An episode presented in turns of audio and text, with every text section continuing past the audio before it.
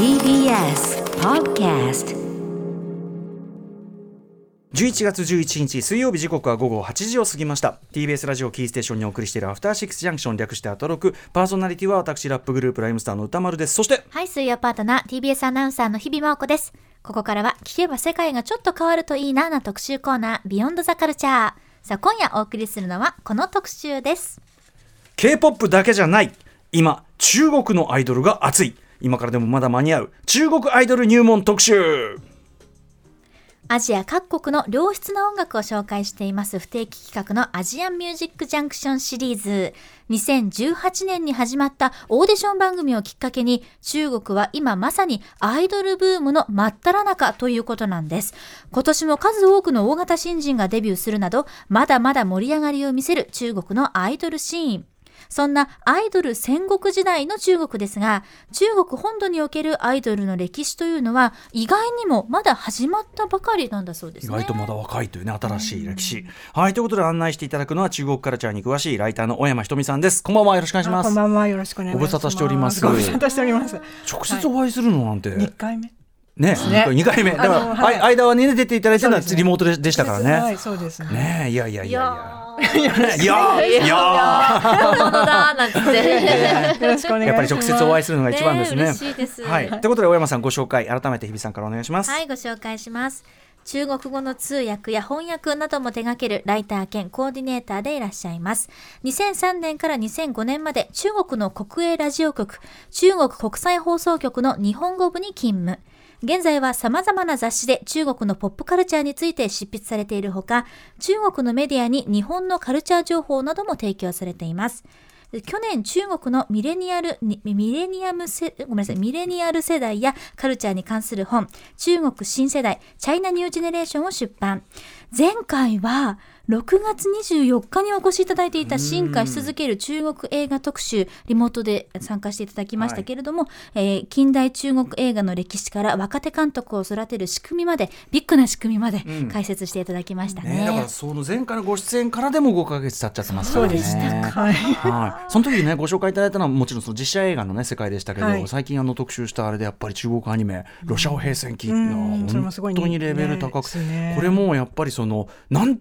でこのレベルが急にじゃないんでしょうけど、だから我々がまだまだ知らないなんていうかな、中国カルチャーのいろんな土壌みたいなね。でもこの音楽もそうですけど、やっぱここに来て急にポップカルチャー、こう充実度とか洗練度が上がってるっていうのはなんかある気がするんですけど、いかがですか？そうですね、やっぱり若い人の吸収力と、やっぱりどんどん外に出るようになったっていうのと、やっぱり人数が何せ若い人も多いから、やっぱり人と違うこと、クリエイティブの面でも、あと人ととにかく違うことをしなきゃっていう、それじゃないと目が出ないし、誰にも拾ってもらえないっていうのも、逆にきついっていうね、そのあまりにも巨大なね、そうすぎてっていうのもね言ってましたけどね。そうですね、はい、そういうのが背景にもあるのかなという気はしてます。はい。でですね、今夜はまあ中国のアイドルソング、具体的にどんどん聞いていこうという特集でもあるんですが、以前4月15日にご出演いただいた際に、中国ではバトル番組、オーディション番組をきっかけに今ヒップホップとアイドルが大流行しているという、この話はね、すでにしていただいております。そうですね、簡単にそのアイドルブームについて内容をおさらいしてみますと、2018年 iQIYI という動画配信サイトで男性アイドルオーディションの番組、アイドルプロデューサーが配信が開始されました。その後他のプラットフォームでも続々とアイドルオーディション番組を制作したことで、2019年にアイドル戦国時代に突入。リアリティ番組のようなアイドル村で共同生活をしながらオーディションということで、内容も超ストイックです。チャイニーズドリームをつかむべく懸命に練習し、オーディションに臨んでいきます。応援するファンの皆さんもアイドル村の建物の周りにこう、ね、上りを立てたりして、ね、ものすごい熱気でしたけれども本当に彼らに夢を託していると、もう本当市場がビッグだということをね、前回も教えていただきました。はい。でこのアイドルオーディション番組、だから、アイドルプロデューサーですかね、はい、動きがあったんですか？またそうですね、前回番組に出させていただいた後にも、超大型新人アイドルグループっていうのがもうデビューしてますし、番組はもう、いくつかその後もありまして、あともうすでに来年の番組も放送するというアナウンスもありまして、あと一次審査ももうすでにスタートしているという状態ですね。なのでもう、止まることがないというか、この業界はもう永遠に新しいものがどんどん来てる。市場のでかさに対して多分その2018から本格的に盛り上がってるシーンだから、うん、その球が盛り上がりに対して球がまだないっていうか、どんどん玉作っていかなきゃみたいな、そういうのもあるのかなって、なので事務所側も新しい人をピックアップ見つけるのにも一生懸命だし、はい、まあそれ後半でもちょっとお話ししようかなと思ったんですけど、ハードはあるんだけどソフトがちょっと弱いところがある。それは事務所の、まあ、スタッフなり、やっぱりいろんなそうですね、人たちももうちょっとこうやっぱりシステムマチックにしていかなきゃとか、いろいろまあ問題はあるんですけど、とにかくもうとにかくいろんな人がいろんなところからどんどんボコボコ出てきてるっていう状況が続いてますね。めちゃめちゃ盛り上がってきてるし、あとでも比較的だからその新しいシーンだから、まあ、乗るなら今だとね、そうですね、本当18年に、まあ、番組が大ヒットして今やっと2年ちょうど経ったぐらいなので、ぜひこの盛り上がりに乗っかっていただいて、今日からでも中国アイドルのことを知ってもらったらいいなと思ってます、はい、追いつくなら今という感じでございます、はい、ちなみに中国語でアイドルっていうのはどのように言うんですか。はい、漢字だと偶像って書くのがまあもう本当にそのままなんですけど、そう、それが一般的なんですけど、やっぱり最近メディアですごく頻繁に目にするのが、愛するの愛に豆って書いて、愛とっていうんですよね。だからアイドルに発音がすごい似てる、これを使うメディアが非常に増えています。そう、偶像がオウシャン、やっぱりね、その偶像って漢字で書かれるとなんかちょっと物々しい感じしちゃう、だしなんかネガティブな、ね、感じが前に立っちゃうから、やっぱそのアイドル、愛に豆の方がなんか可愛らしい、愛豆もね、愛豆もなんかアイドルっぽいもんね、愛豆ちゃん、はい。ということでお知らせの後、中国のアイドル、まあ、偶像と書くときはこれオウシアンっていうの、オウシャンか、もしくはアイドルシーンについて、実際におすすめの曲を聴きながら解説していただきます。大山さんよろしくお願いします。はい、よろしくお願いします。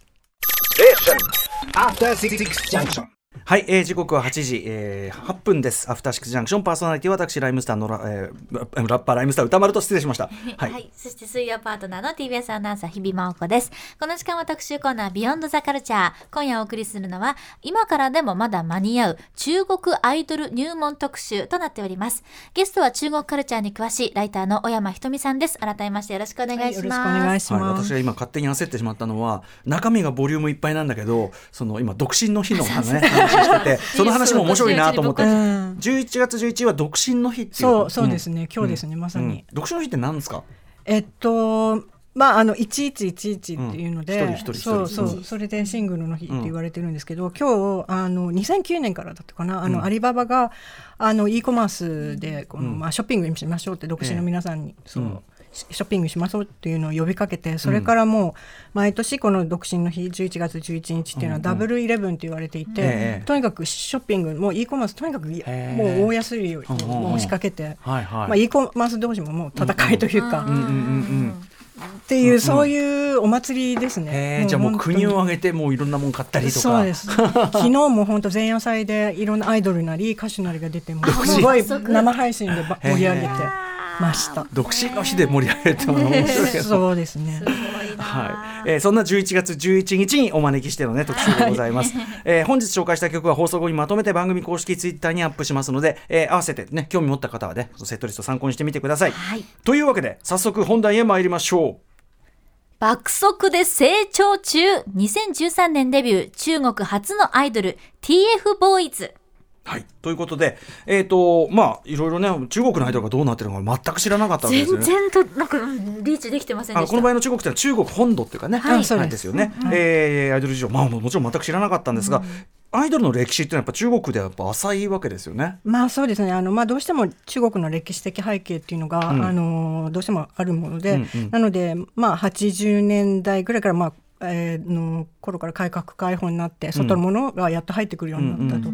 で、まあ、80年代90年代の中国っていうのは、まあ独自の自国のアイドルというのは、まあ、正直いなかったんですよね、でそんな中香港とか台湾の、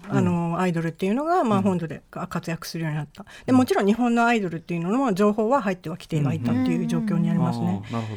で例えば80年代に台湾でデビューした男性3人グループのシャオフトエというアイドルグループがいたんですけども、それは日本のアイドルグループを手本にしたというか、そういうグループで男性アイドルグループ、はい、男性3人ですね、すごく人気があって、90年代に入ると中国大陸でもこの3人がすごくヒットしたっていうのを聞いてますね、うんうん、でもなかなかそこはその大きなシーンっていうほどではなくっていう感じなんですかね。そうですね、それで2000年代に入っていくと、うんうん、その頃っていうのは、アイドルというよりも歌手とか俳優っていうのがどっちかっていうと人気な時代だったんですね、うんうんうん、っていうのも2004年にスタートしたテレビで、うん、番組でスタートした歌手のオーディション番組っていうのがもうとんでもなく大ヒットしたんですね、うんうん、それでそこからシーズン1、2、3とかあと似たような番組っていうのがテレビで放送されるようになって、うんうんはい、そこから歌手がどんどんデビューしてこちらがもうとんでもなくヒットして、みんな歌手を応援するようになるんですよね、うんうん、でその後、ア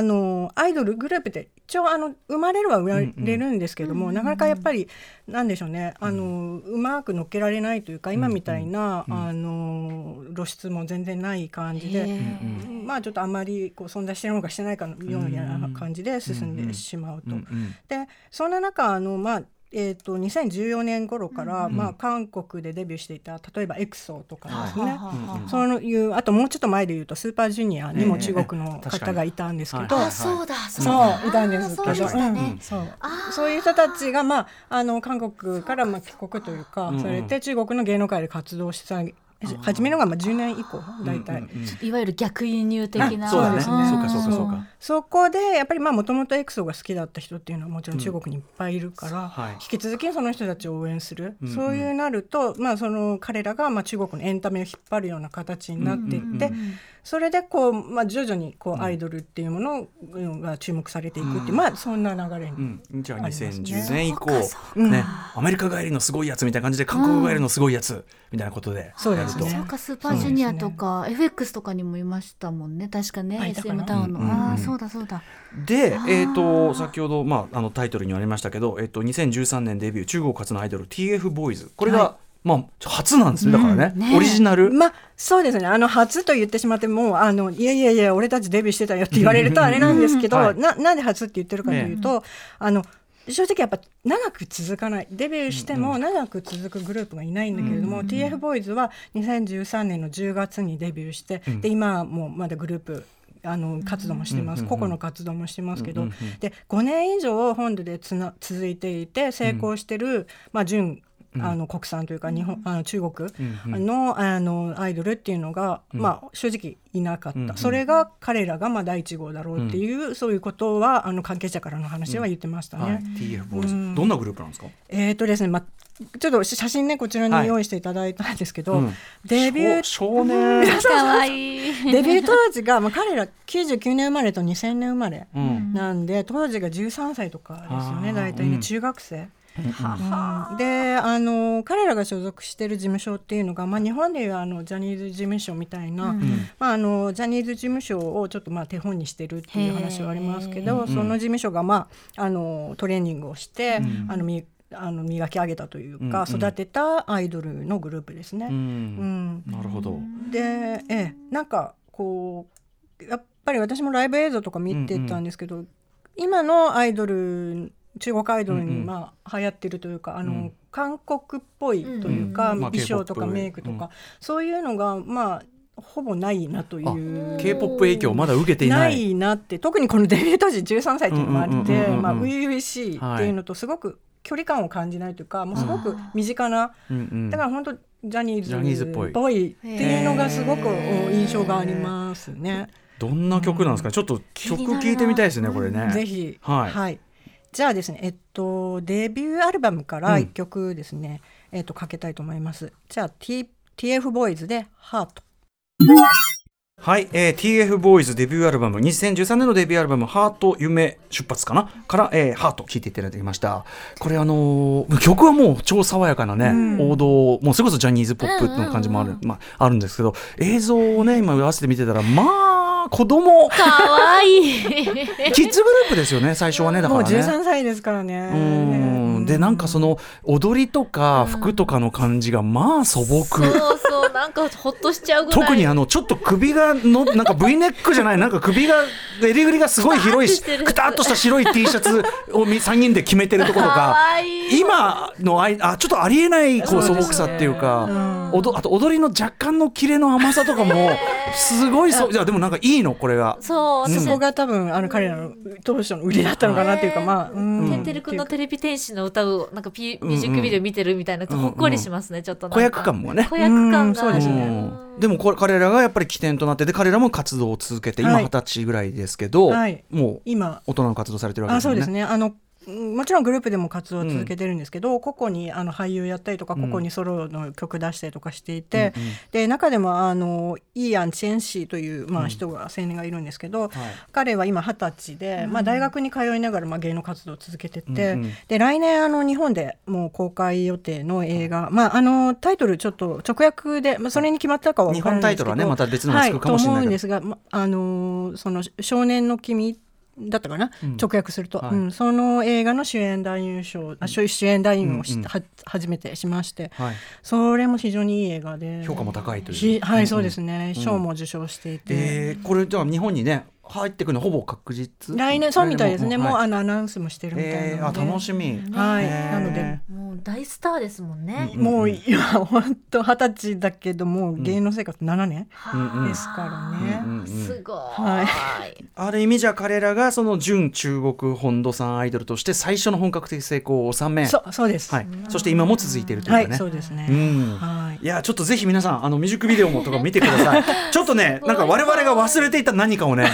思い起こさせてくれるキュンとしちゃう、ねはい、ということで続いていきましょうかね、はい、続いてまいりましょう。つかめチャイニーズドリーム2018年アイドル戦国時代に突入、はい、ということで TF ボーイズデビューが2013年、TF ボーイズは成功したと、はい、その後じゃあもう続々と出てきたって感じですか。はい、実はアイドルって2008年ぐらいとかかな、から実は事務所がこう送り出したりとかはしてはいたんですけども、なかなかこういうプラットフォームとかその露出できるようなところってないさっき言ったように、やっぱり歌手とかそっちの方の人気が高かったので、アイドルグループっていうのは誕生したものの続かないで解散したりとか、あとはなかなか声が届かないみたいな状況にあって、である意味冬の時代というかそういうのがいきなりもう最初にドンって2013あったけど、その後はやっぱり冬の時代なかなか次の TF ボーイズっていうのはなかなか生まれなかったっていうのが現状ですね、で2018年にもうドカーンとぶつかっ大ヒットしたアイドルオーディション番組のアイドルプロデューサーというのが、はい、オンラインの番組だったっていうのもあって、やっぱりテレビとは違って、若い人たちにぐさっと刺さったっていう、ことがありますね、はい、このあたりはねお話も伺いましたけど、はい、で、そこから出てきたじゃあこう象徴的なグループというのはどのあたりがいるんですかね。はい、でアイドルプロデューサーってこれ、男性のアイドルオーディション番組なんですけど、この番組からはですね9人組の 9% というグループがデビューしました、はい、ただ期間限定で1年半だったと思うんですけど、という期間限定の短いんですね。そうなんです、1年半なので、今解散してはしまってるんですけども、それぞれ9人がもう今も非常に引っ張りだこで、いろんなレギュラー番組持ったりとかドラマに出たりとか、歌手としても活動したりとか、いまだに人気ですね、この人、はい、つい最近ですよね。だって2018年デビューで2019に一旦終わってってことですよね。そうですね、はい、だいぶこれ見た目写真だけ見てるとめちゃくちゃ洗練されてますよ、だいぶ K-POP が著しい。そうですね、やっぱり韓国でトレーニング受けたメンバーっていうのもいますし、そういう感じでかなりそうですね。なのでこの番組出る前からもうファンがついてたっていうのもいるんですね。このセンター真ん中の大衆君っていう、トップ1で出た彼は15歳とかだいぶ前の頃にも、テレビの別の番組にも出たりとか、子供の頃から芸能界目指して活動はしていたっていうのもありますね。9%、あと他にはグループは、はい、ですね、あとはですね女性アイドルグループのをデビューさせるというオーディション番組もまた別の番組です、はい、それもですね同じ2018年に、ありまして、はい、それはですね、プロデュース101というものなんですけど、私これ韓国でも同じ名前のものがありましたよね。韓国と日本でやったプロデュース101でしたね、はい形式はもう本当同じで、まあ参考にしているという、まあうん、参考なんですねっていうこれはある種の行間を読むなるほどですねこれはねなるほど、はい、アイズワンがねデビューしてこれも期間限定で、うん活動されてるグループですけど、ねまあ、似た感じですよね似た感じなんかこうガチってわけじゃないわけですね協定みたいなのれん分けっていうわけじゃなくてあどうなんでしょうそこちょっとすごい大人の事情とかあるかなっていう感じがしますそういうところそこにもちょっとね本土味がねやっぱねそうですねそこもバイブスがねありますよありますねまあでもそれ女性グループもあったと、はいこのそこから出てきたのがグループがロケットガールズ101っていう101という11人グループなんですけど、うん、これももう解散はしてしまうなんか期間限定なんですねそうなんですねでもねこちらもやっぱり K-POP の影響はやっぱり明らかに強い、うん、あそうです ね, ですね韓国でデビューした経験のある人も入ってますし そうですか、はい、あとはかと思えば全くダンスとかも レッスン受けてないようなあとは地下アイドルっぽい活動もまあしてた子はいるんですけどでもそっちでは全然成功しなかったっていう子もいますね、うんうんうん、そういう感じそういうじゃあ地下アイドルっていうかライブアイドルっていうかそういうこうアンダーグラウンドインディーシーン的なものもあるはあるんですね、はいじゃあねまあ、あるはあるけれども、うんうん、ここまでのヒットではないっていう、うんうん、そうですね、まあ、じゃあ、今話題に出たじゃあまず 9% の、ねはい、曲ぜひ聴かせてください、はい、じゃあ、ですね、9% の曲で I Need a Doctor はい、9% で I Need a Doctor 聴いていただいております、まあ、完全にこう、まあ、ワールドスタンダードな、うんまあ、ヒップホップ R&B っていうかね感じめちゃめちゃかっこいいですねそうですね歌われてるのはこれは中国語はい中国語と英語ですね、うんうんうんうん、いやすごいもう普通になんていうの世界基準的な商品ですねいや本当そう思います、うんうん歌唱力もすごくいいですし、ね、でも1年解散1年半です ねはい、もったいない感じがしますけどねそうですね、う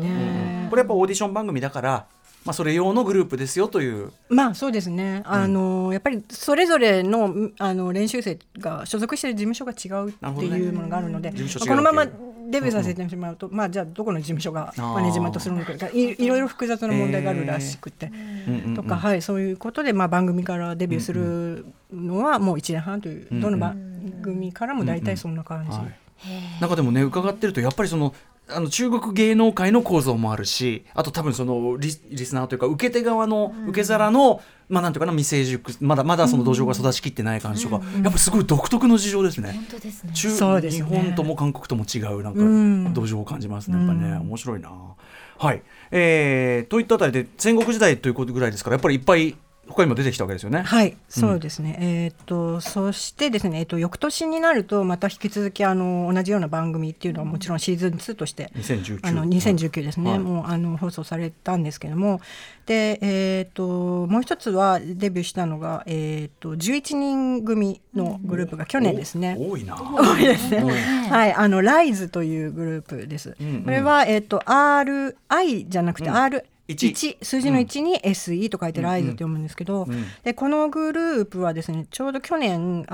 中国最大の SNS であるウェイポーが1年間で頭角を現したスターっていうのを招待して、うんうん、賞を授与するという授賞式がありまして、うんうん、その授賞式2019ウェイポーアワーズセレモニーっていうんですけど、うんうん、それの最優秀男性グループ賞を受賞はしていますね、うんうんはいうんうんまあ、すごい注目とか、まあ、人気が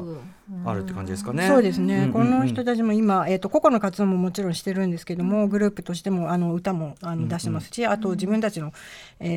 番組っていうのも冠番組というかオンライン上で、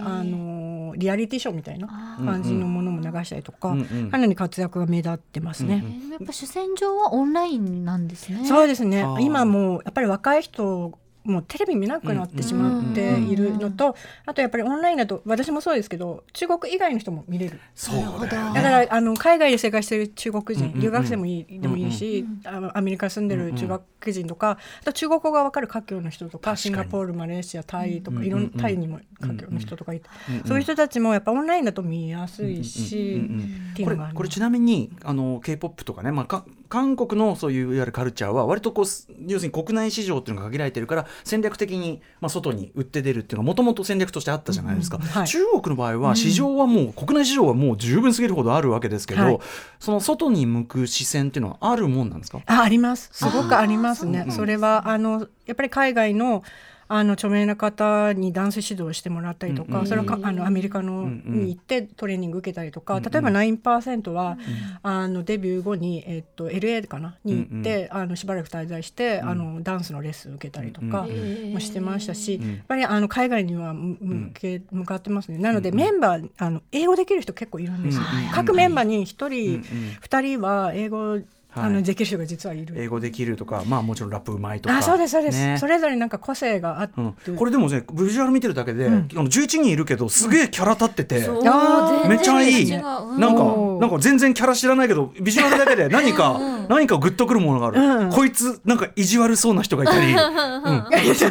ンとした人がいたり、うん、素朴系がいたり、キャラが立ってますよね、うん、なんかいいな、うん、でトップでデビューしたこのライズの人はですね、彼のソロの曲がねPV をね、あの人、宇多田ヒカルさんの元宇多田さんだね、キリヤさんが確かプロデュースが監督されました、はい、この人はね、あ、そうなんだ、はい、PV それもすごくめちゃくちゃかっこいい。あ、そう。じゃあちょっとライズ曲聴いてみましょうか。はい、はい、じゃあライズでワールド。はい、ライズで、ワールド。これめちゃめちゃキャッチーで、うん、四つ打ちめっちゃいい、この曲最高、うん、かっこいいですよね、うん、すごいなんか、うん、キャッチーさとそのかっこよさとか、うん、そういうバランスがすごいいいですね、うん、そうですよね、絶妙、はい。ちなみにね、さっき今聞きながらね、言ってた話で、はい、素朴な疑問シリーズ、素朴な疑問なんですけど中国で売れるっていうその規模ってどういうものになるんでしょう？なんだろう、そうですね、なかなか一概には言えないんですけど、例えば 9% がデビューして、はい、で2018年の11月に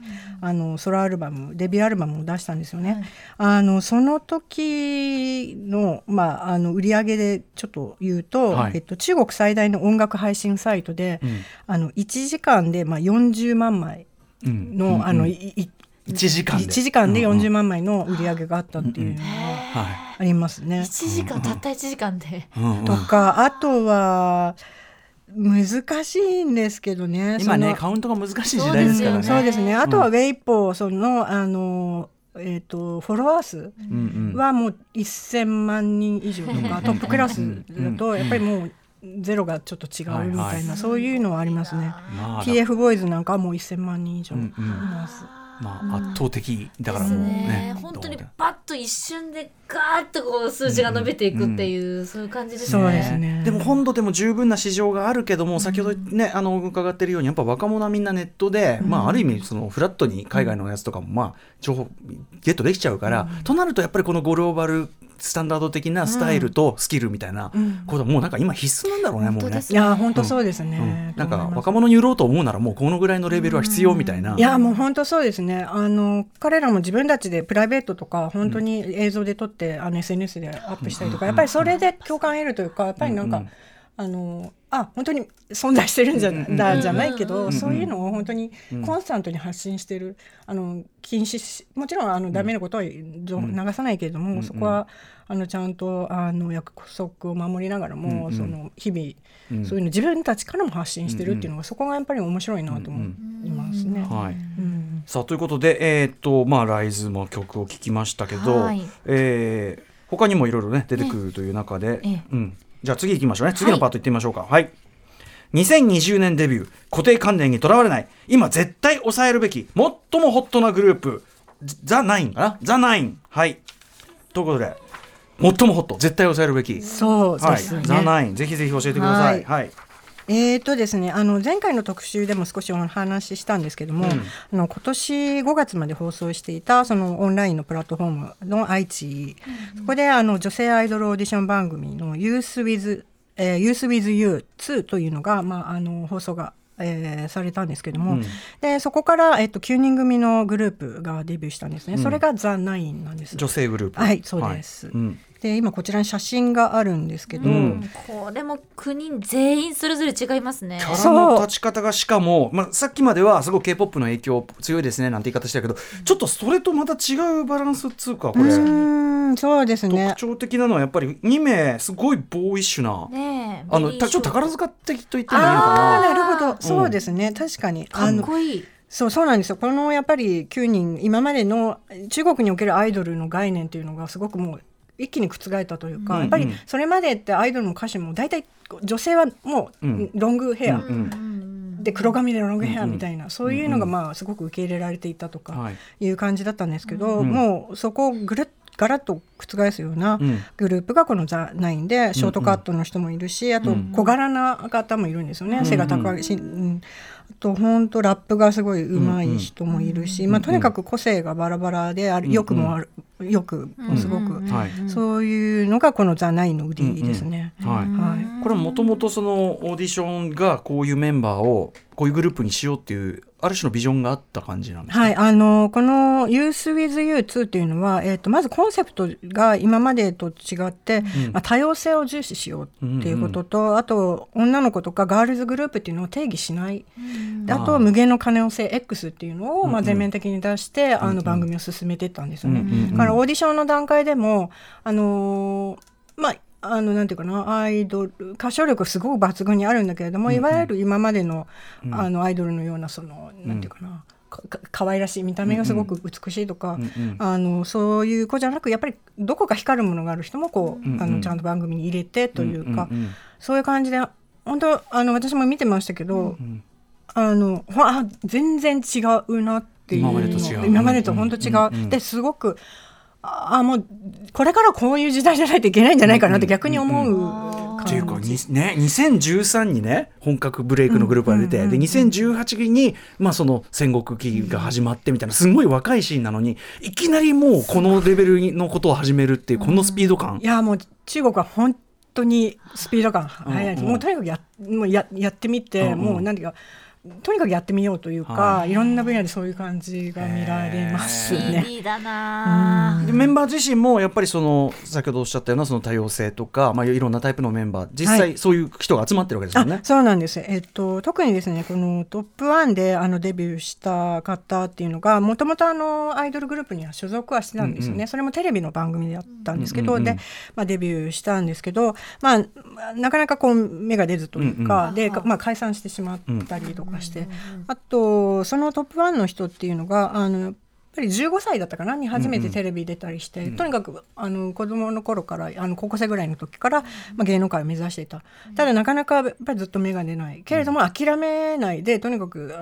ダンスレッスンもとにかく欠かさない、もともとストリートダンスがすごい好きな人だったらしいんですけど、うん、とにかくもう自分に嘘をつかないでもう夢のために努力を絞らない。そして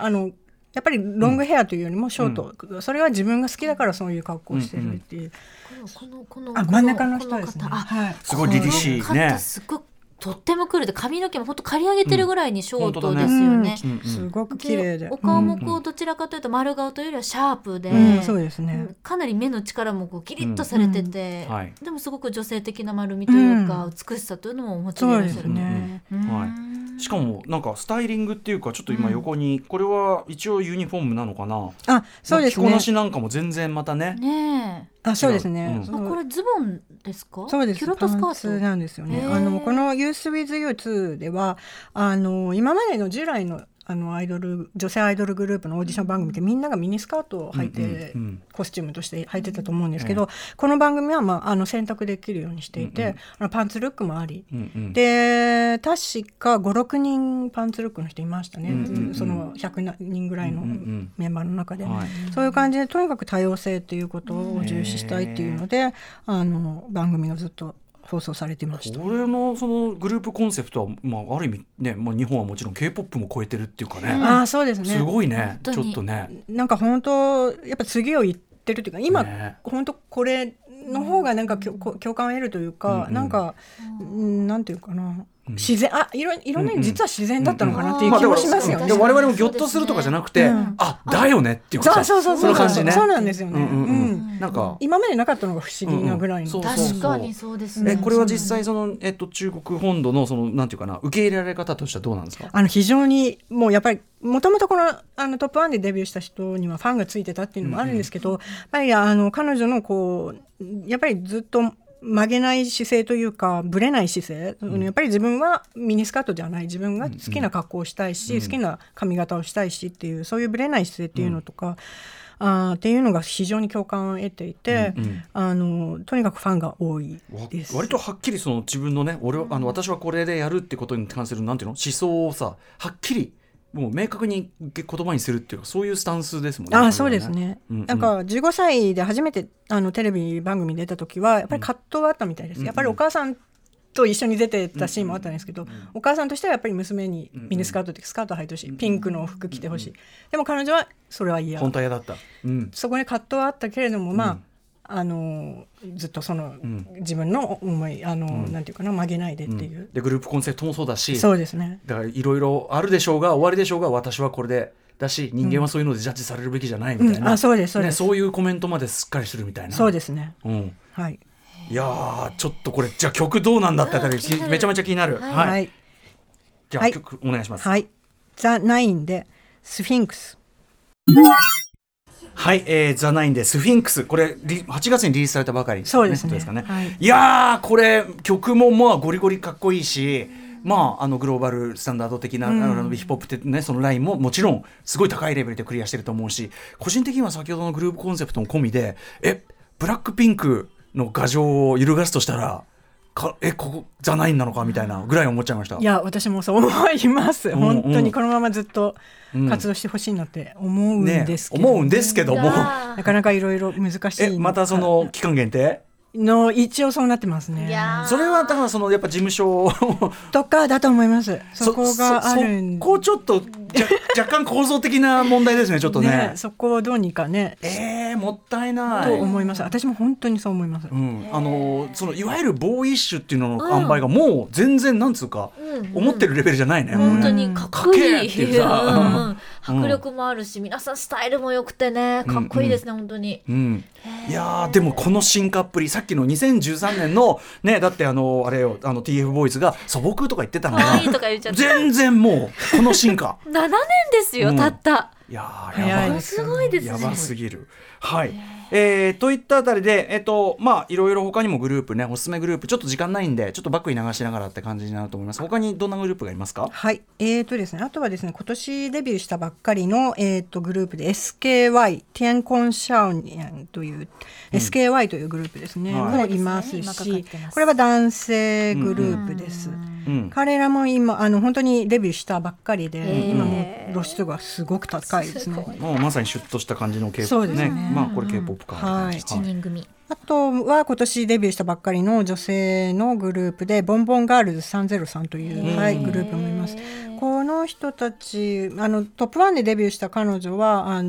アメリカのバークリー音楽大学出身で、英語ももちろんペラペラだし、歌唱力抜群で、やっぱり彼女もちょっと今までにないアイドル、うんうん、あグローバルでインテリジェンス、ね、はい、グローバル、ね、そのだしその知性もあるし、おそらくはそういう、ね、発言力というかね、うん、そういうのもあったりするみたいな感じだと思うかな、そうですね、多様だな、はい、いろんなグループいるな、多様かつその進化スピード本当すごいですね。はい、でもやっぱりちょっとこう中国のアイドルの傾向というのはもうすごくオリジナルも溢れてるなと思ったんですけど、いかがですか？うんうん、そうですね、まあ、やっぱりオリジナルもあるんですけど、うんうん、やっぱり K-POP の影響というのは、まあ、とにかく大きいですね、うんうんはい、それはやっぱり今の若い人がやっぱり韓国 K-POP の影響をまあ受けてるので、うんうん、そこにまあ乗っけるじゃないけれども、はい、やっぱりそこに合わせるっていうところはどうしても出てきてしまうっていうのはありますね、うん、なので、うん、ラップダンス歌っていうのは必ず、うんまあ、アイドルグループの曲には必ず入ってるっていうのもありますし、